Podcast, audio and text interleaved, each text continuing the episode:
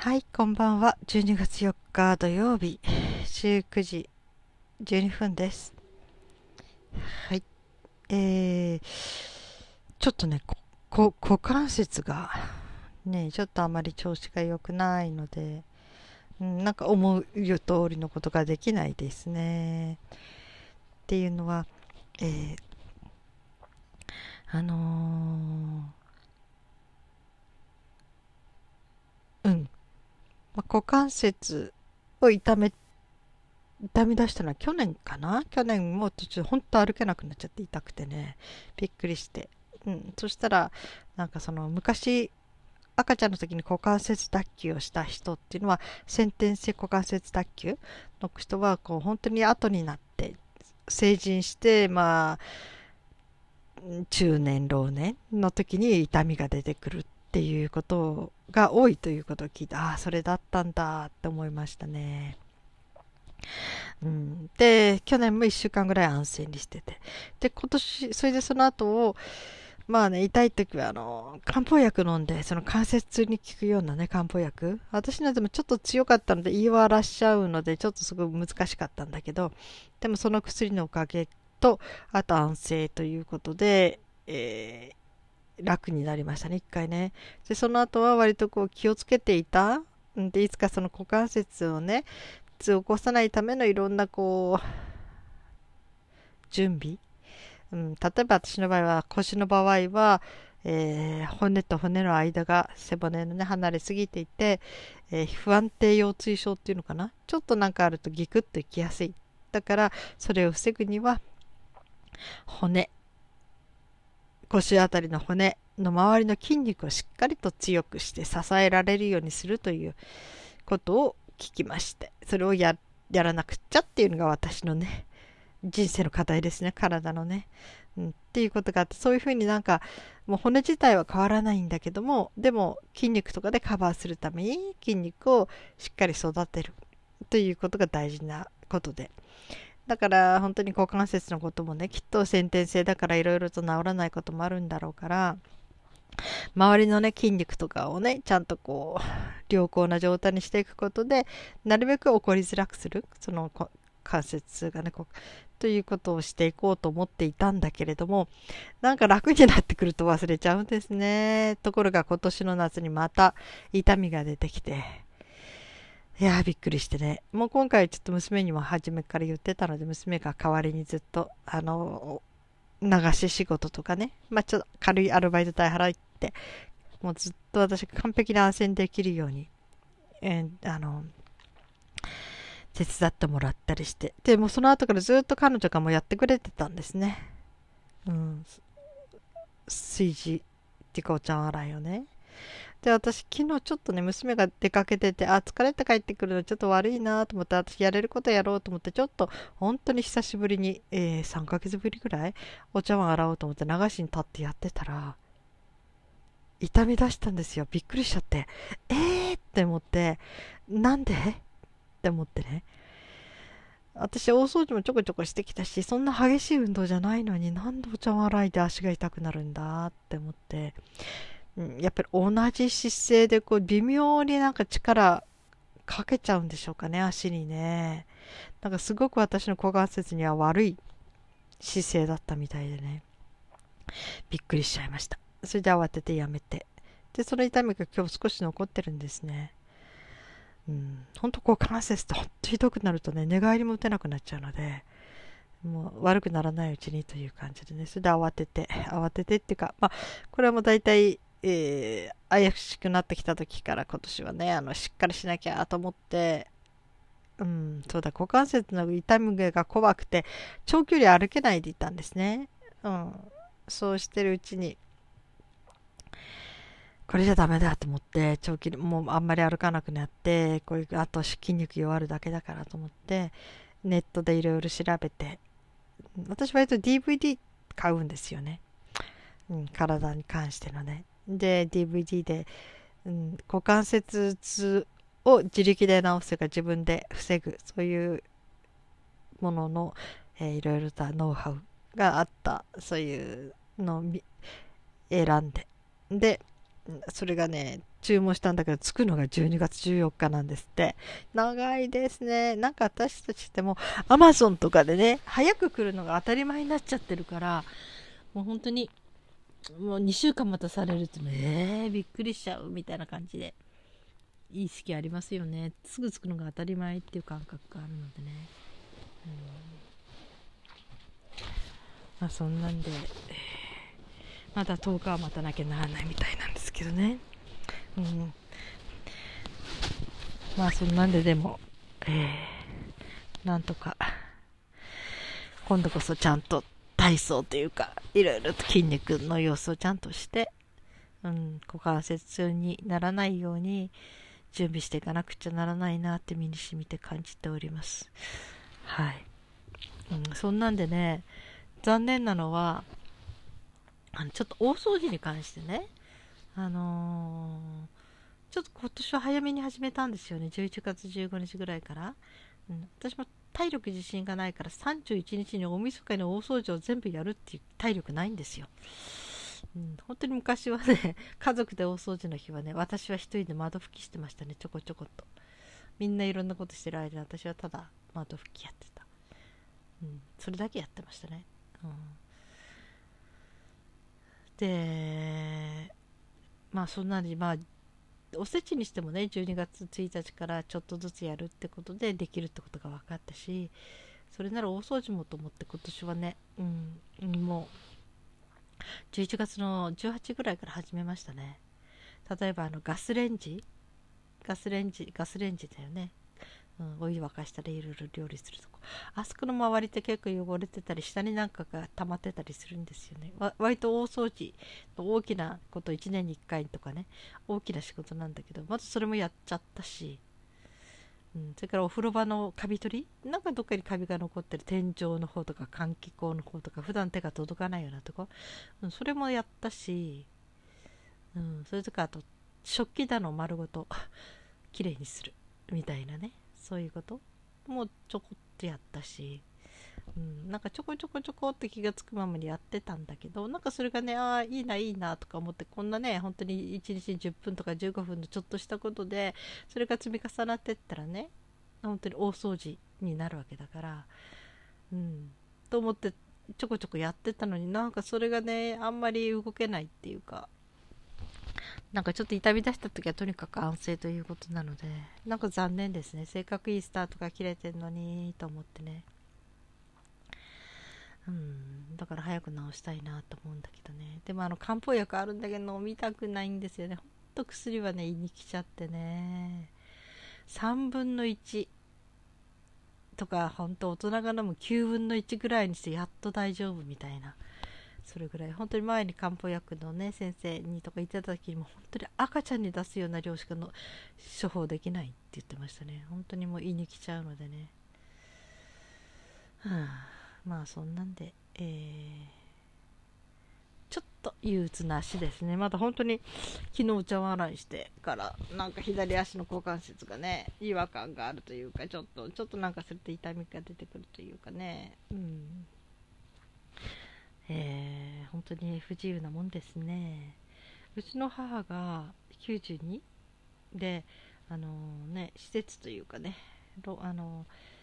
お世話になっている場所からでトイレで転んで大腿骨骨折っていうのをしたのが今年のはちがつだったんですね。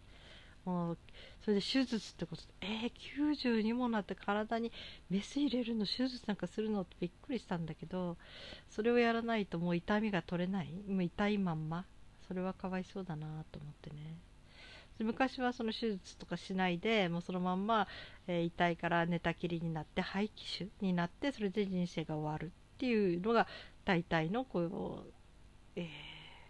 流れだったらしいんだけど今あの股関節とかねそういうところにボルトかなんか入れて股関節大腿骨、うん、そしてその手術が結構なんか上手にやる方法が見つかったのかね本当ご老人の人でも、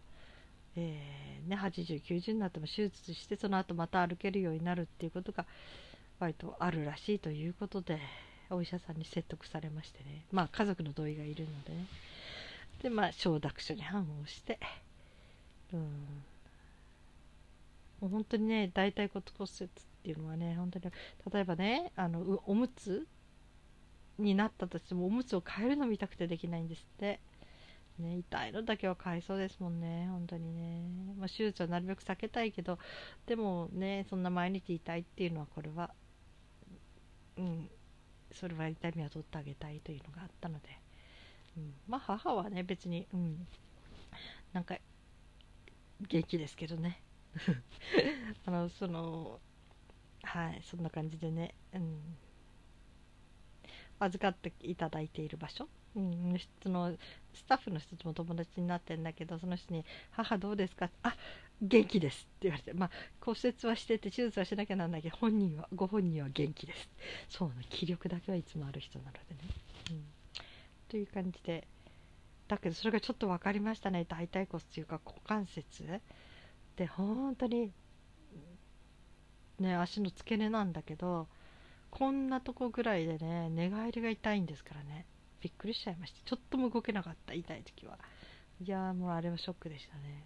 それから去年は特にそうなんだけど、歩けないっていうのびっくりしました。歩いててもう痛みがどんどんきだしてて、前に進めないんで足が動かせない、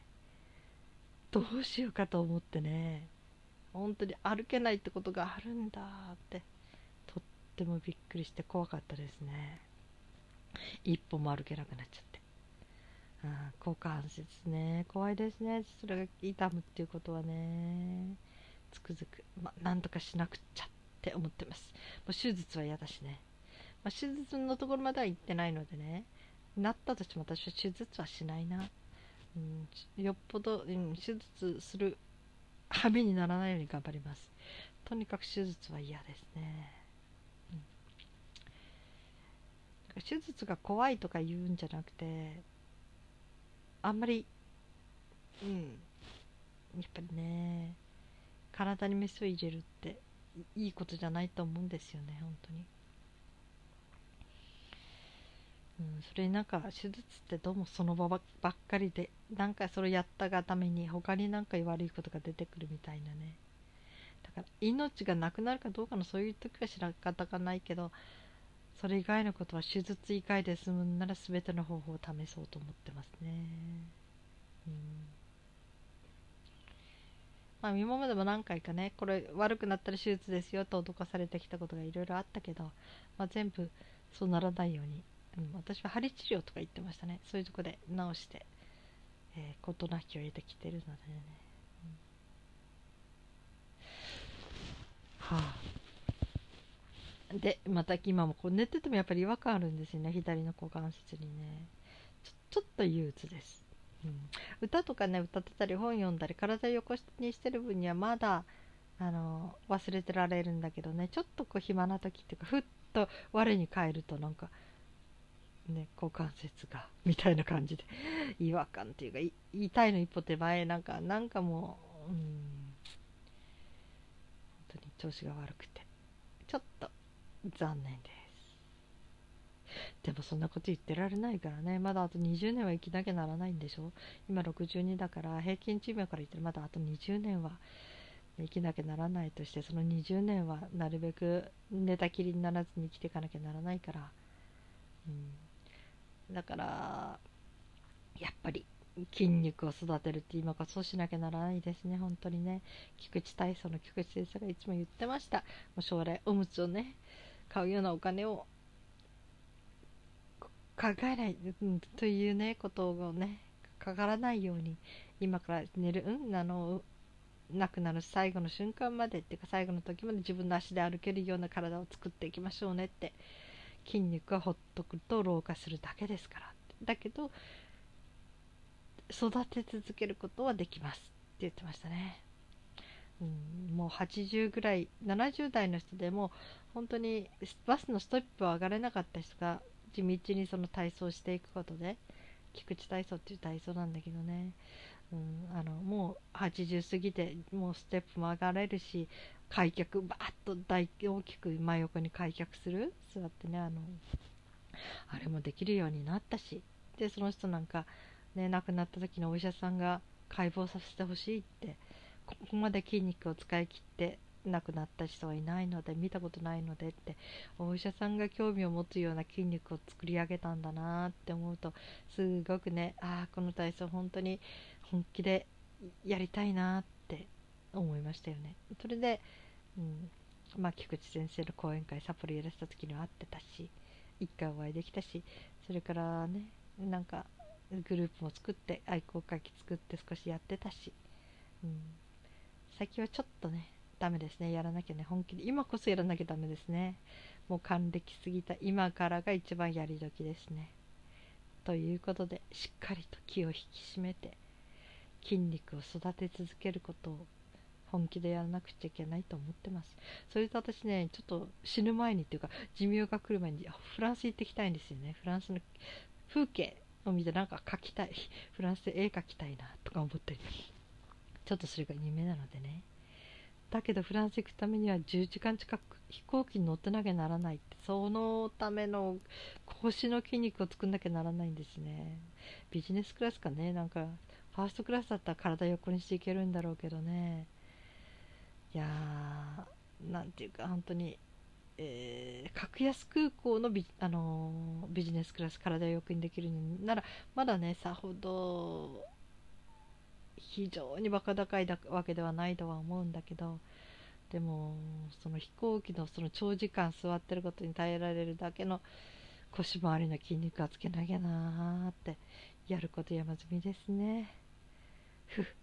まあなんとか置いていく、うん、気持ちよくというか、うん、自由に置いていけるように、置いていく生活を自由に動き回れるように本気でやらなくちゃと思っているこの頃ですと。はい、それでは皆さん今日もお疲れ様でした。生きていてくださってありがとうございます。はい、また明日お会いしましょう。はい、こんばんは。じゅうにがつよっか土曜日じゅうくじじゅうにふんです。はい、えー、ちょっとね、ここ股関節がねちょっとあまり調子が良くないので、うん、なんか思う通りのことができないですね。っていうのは、えー、あのー、うん、まあ、股関節を痛め痛み出したのは去年かな。去年も途中本当歩けなくなっちゃって痛くてね、びっくりして。うん、そしたらなんかその昔赤ちゃんの時に股関節脱臼をした人っていうのは、先天性股関節脱臼の人はこう本当に後になって成人して、まあ中年老年の時に痛みが出てくるっていうことが多いということを聞いて、ああそれだったんだって思いましたね。うん、で去年もいっしゅうかんぐらい安静にしてて、で今年それでその後を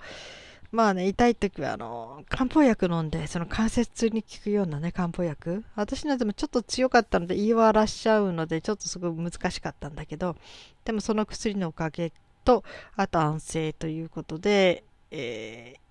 ー、楽になりましたね、一回ね。でその後は割とこう気をつけていたんで、いつかその股関節をね起こさないためのいろんなこう準備、うん、例えば私の場合は腰の場合は、えー、骨と骨の間が背骨のね離れすぎていて、えー、不安定腰椎症っていうのかな、ちょっとなんかあるとギクッといきやすい。だからそれを防ぐには骨、腰あたりの骨の周りの筋肉をしっかりと強くして支えられるようにするということを聞きまして、それを や, やらなくちゃっていうのが私のね人生の課題ですね、体のね、うん、っていうことがあって、そういうふうになんかもう骨自体は変わらないんだけども、でも筋肉とかでカバーするために筋肉をしっかり育てるということが大事なことで、だから本当に股関節のこともね、きっと先天性だからいろいろと治らないこともあるんだろうから、周りのね筋肉とかをねちゃんとこう良好な状態にしていくことで、なるべく起こりづらくする、その関節がねこうということをしていこうと思っていたんだけれども、なんか楽になってくると忘れちゃうんですね。ところが今年の夏にまた痛みが出てきて、いやーびっくりしてね、もう今回ちょっと娘にも初めから言ってたので、娘が代わりにずっとあの流し仕事とかね、まあ、ちょっと軽いアルバイト代払いってもうずっと私が完璧な安心できるように、えー、あの手伝ってもらったりして、でもうその後からずっと彼女がもうやってくれてたんですね、うん、炊事っていうかお茶洗いをね。で私昨日ちょっとね娘が出かけてて、あ疲れて帰ってくるのちょっと悪いなと思って、私やれることやろうと思って、ちょっと本当に久しぶりに、えー、さんかげつぶりぐらいお茶碗洗おうと思って流しに立ってやってたら痛み出したんですよ。びっくりしちゃってえーって思って、なんでって思ってね、私大掃除もちょこちょこしてきたし、そんな激しい運動じゃないのになんでお茶碗洗いで足が痛くなるんだって思って、やっぱり同じ姿勢でこう微妙になんか力かけちゃうんでしょうかね、足にね。なんかすごく私の股関節には悪い姿勢だったみたいでね、びっくりしちゃいました。それで慌ててやめて、でその痛みが今日少し残ってるんですね。うん、本当股関節って本当ひどくなるとね、寝返りも打てなくなっちゃうので、もう悪くならないうちにという感じでね、それで慌てて慌ててっていうか、まあこれはもう大体えー、怪しくなってきた時から今年はね、あのしっかりしなきゃと思って、うん、そうだ、股関節の痛みが怖くて長距離歩けないでいたんですね、うん、そうしてるうちにこれじゃダメだと思って、長距離もうあんまり歩かなくなって、こういうあと筋肉弱るだけだからと思ってネットでいろいろ調べて、私割と ディーブイディー 買うんですよね、うん、体に関してのね。で ディーブイディー で、うん、股関節痛を自力で治すか自分で防ぐ、そういうものの、えー、いろいろとノウハウがあった、そういうのを選んで、でそれがね注文したんだけど、着くのがじゅうにがつじゅうよっかなんですって。長いですね。なんか私たちってもう アマゾン とかでね早く来るのが当たり前になっちゃってるから、もう本当にもうにしゅうかん待たされるとね、えー、びっくりしちゃうみたいな感じで、いい時期ありますよね。すぐ着くのが当たり前っていう感覚があるのでね、うん、まあそんなんでまたとおかは待たなきゃならないみたいなんですけどね、うん、まあそんなんででも、えー、なんとか今度こそちゃんと体操というかいろいろと筋肉の様子をちゃんとして、うん、股関節痛にならないように準備していかなくちゃならないなって身に染みて感じております。はい、うん、そんなんでね、残念なのはあのちょっと大掃除に関してね、あのー、ちょっと今年は早めに始めたんですよね、じゅういちがつじゅうごにちぐらいから、うん、私も体力自信がないからさんじゅういちにちに大晦日の大掃除を全部やるっていう体力ないんですよ、うん、本当に昔はね家族で大掃除の日はね、私は一人で窓拭きしてましたね、ちょこちょこと。みんないろんなことしてる間に私はただ窓拭きやってた、うん、それだけやってましたね、うん、でまあそんなにまあおせちにしてもねじゅうにがつついたちからちょっとずつやるってことでできるってことが分かったし、それなら大掃除もと思って今年はね、うん、もうじゅういちがつのじゅうはちぐらいから始めましたね。例えばあのガスレンジガスレンジガスレンジだよね、うん、お湯沸かしたらいろいろ料理するとこ、あそこの周りって結構汚れてたり下になんかが溜まってたりするんですよね。わ割と大掃除大きなこといちねんにいっかいとかね、大きな仕事なんだけど、まずそれもやっちゃったし、うん、それからお風呂場のカビ取り、なんかどっかにカビが残ってる天井の方とか換気口の方とか普段手が届かないようなとこ、うん、それもやったし、うん、それとかあと食器棚を丸ごときれいにするみたいなね、そういうこともちょこっとやったし、うん、なんかちょこちょこちょこって気がつくままにやってたんだけど、なんかそれがね、ああいいないいなとか思って、こんなね本当にいちにちにじゅっぷんとかじゅうごふんのちょっとしたことでそれが積み重なってったらね本当に大掃除になるわけだから、うん、と思ってちょこちょこやってたのに、なんかそれがねあんまり動けないっていうか、なんかちょっと痛み出した時はとにかく安静ということなので、なんか残念ですね。せっかくいいスタートが切れてるのにと思ってね、うん、だから早く治したいなと思うんだけどね。でもあの漢方薬あるんだけど飲みたくないんですよね。ほんと薬はね胃に来ちゃってね、さんぶんのいちとか本当大人が飲むきゅうぶんのいちぐらいにしてやっと大丈夫みたいな、それぐらい本当に前に漢方薬のね先生にとか言ってた時にも本当に赤ちゃんに出すような量しかの処方できないって言ってましたね。本当にもう胃に来ちゃうのでね、はあ、まあそんなんで、えー、ちょっと憂鬱な足ですね。まだ本当に昨日お茶碗洗いしてからなんか左足の股関節がね違和感があるというか、ちょっとちょっとなんかすると痛みが出てくるというかね、うん、えー、本当に不自由なもんですね。うちの母がきゅうじゅうにで、あのー、ね施設というかね、あのーお世話になっている場所からでトイレで転んで大腿骨骨折っていうのをしたら今年のはちがつだったんですね。もうそれで手術ってことで、えー、きゅうじゅうにもなって体にメス入れるの手術なんかするのってびっくりしたんだけど、それをやらないともう痛みが取れない、もう痛いまんま、それはかわいそうだなと思ってね。昔はその手術とかしないでもうそのまんま、えー、痛いから寝たきりになって肺気腫になって、それで人生が終わるっていうのが大体のこう、えー、流れだったらしいんだけど、今あの股関節とかねそういうところにボルトかなんか入れて股関節大腿骨、うん、そしてその手術が結構なんか上手にやる方法が見つかったのかね、ほんとご老人の人でも、えーね、はちじゅうきゅうじゅうになっても手術してその後また歩けるようになるっていうことが割とあるらしいということで。お医者さんに説得されましてね、まあ家族の同意がいるのでね、でまあ承諾書に判を押して、うん、も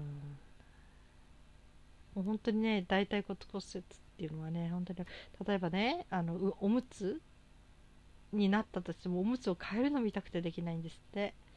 ね、痛いのだけは変えそうですもんね本当にね、まあ、手術はなるべく避けたいけど、でもねそんな毎日痛いっていうのはこれはうん。それは痛みは取ってあげたいというのがあったので、うん、まあ母はね別に、うん、なんか元気ですけどねあのそのはいそんな感じでね、うん、預かっていただいている場所、うん、そのスタッフの人とも友達になってるんだけど、その人に「母どうですか?」あ元気です」って言われて、まあ骨折はしてて手術はしなきゃなんないけど本人はご本人は元気です、そうな気力だけはいつもある人なのでね、うん、という感じでだけどそれがちょっと分かりましたね。大腿骨というか股関節で本当にね足の付け根なんだけど、こんなとこぐらいでね寝返りが痛いんですからね、びっくりしちゃいました。ちょっとも動けなかった、痛い時は。いやーもうあれはショックでしたね。それから去年は特にそうなんだけど歩けないっていうのびっくりしました。歩いててもう痛みがどんどんきだしてて前に進めないんで足が動かせない、どうしようかと思ってね、本当に歩けないってことがあるんだってとってもびっくりして怖かったですね。一歩も歩けなくなっちゃって、うん、股関節ね怖いですね。それが痛むっていうことはねつくづく、まあ、なんとかしなくちゃって思ってます。もう手術は嫌だしね、まあ、手術のところまでは行ってないのでね、なったとしても私は手術はしないな、うん、よっぽど、うん、手術する羽目にならないように頑張ります。とにかく手術は嫌ですね、うん、だから手術が怖いとか言うんじゃなくてあんまり、うん、やっぱりね体にメスを入れるっていいことじゃないと思うんですよね本当に、うん、それになんか手術ってどうもその場ばっかりでなんかそれやったがために他になんか悪いことが出てくるみたいなね、だから命がなくなるかどうかのそういう時は知らんかたがないけど、それ以外のことは手術以外で済むんなら全ての方法を試そうと思ってますね、うん、まあ、今までも何回かね、これ悪くなったら手術ですよと脅かされてきたことがいろいろあったけど、まあ、全部そうならないように、うん、私は針治療とか言ってましたね。そういうとこで治して、えー、事なきを得てきてるのでね、うん、はあ。でまた今もこう寝ててもやっぱり違和感あるんですよね、左の股関節にね。ちょ、ちょっと憂鬱です、うん、歌とかね歌ってたり本読んだり体を横にしてる分にはまだあの忘れてられるんだけどね、ちょっとこう暇な時っていうかふっと我に返るとなんかね股関節がみたいな感じで違和感っていうかい痛いの一歩手前なんかなんかもう、うん、本当に調子が悪くてちょっと残念です。でもそんなこと言ってられないからね、まだあとにじゅうねんは生きなきゃならないんでしょ。今ろくじゅうにだから平均寿命から言ってまだあとにじゅうねんは生きなきゃならないとして、そのにじゅうねんはなるべく寝たきりにならずに生きていかなきゃならないから、うん、だからやっぱり筋肉を育てるって今からそうしなきゃならないですね、本当にね。菊池体操の菊池先生がいつも言ってました。もう将来おむつをね買うようなお金を考えないというねことをねかからないように今から寝る、うん、あの亡くなる最後の瞬間までっていうか最後の時まで自分の足で歩けるような体を作っていきましょうねって。筋肉はほっとくと老化するだけですから、だけど育て続けることはできますって言ってましたね。うん、もうはちじゅうぐらいななじゅう代の人でも本当にバスのストップを上がれなかった人が地道にその体操していくことで、菊池体操っていう体操なんだけどね、うん、あのもうはちじゅう過ぎてもうステップも上がれるし、開脚バーッと大大きく真横に開脚する座ってね、あのあれもできるようになったし、でその人なんか、ね、亡くなった時のお医者さんが解剖させてほしいって、ここまで筋肉を使い切って亡くなった人はいないので見たことないのでって、お医者さんが興味を持つような筋肉を作り上げたんだなって思うとすごくね、ああこの体操本当に本気でやりたいなって思いましたよね。それで、うん、まあ菊池先生の講演会札幌やらせた時には会ってたし、一回お会いできたし、それからねなんかグループも作って愛好会議作って少しやってたし、うん、先はちょっとねダメですね、やらなきゃね、本気で今こそやらなきゃダメですね。もう還暦過ぎた今からが一番やり時ですね。ということでしっかりと気を引き締めて筋肉を育て続けることを本気でやらなくちゃいけないと思ってます。それと私ねちょっと死ぬ前にっていうか寿命が来る前にフランス行ってきたいんですよね。フランスの風景を見てなんか描きたい、フランスで絵描きたいなとか思ってる。ちょっとそれが夢なのでね。だけどフランス行くためにはじゅうじかん近く飛行機に乗ってなきゃならないって、そのための腰の筋肉を作んなきゃならないんですね。ビジネスクラスかね、なんかファーストクラスだったら体横にしていけるんだろうけどね、いやーなんていうか本当に、えー、格安空港のビ、あのー、ビジネスクラス体横にできるならまだねさほど非常にバカ高いわけではないとは思うんだけど、でもその飛行機のその長時間座ってることに耐えられるだけの腰回りの筋肉はつけなきゃなーって、やること山積みですね。ふまあなんとか置いていく、うん、気持ちよくというか、うん、自由に置いていけるように、置いていく生活を自由に動き回れるように本気でやらなくちゃと思っているこの頃ですと。はい、それでは皆さん今日もお疲れ様でした。生きていてくださってありがとうございます。はい、また明日お会いしましょう。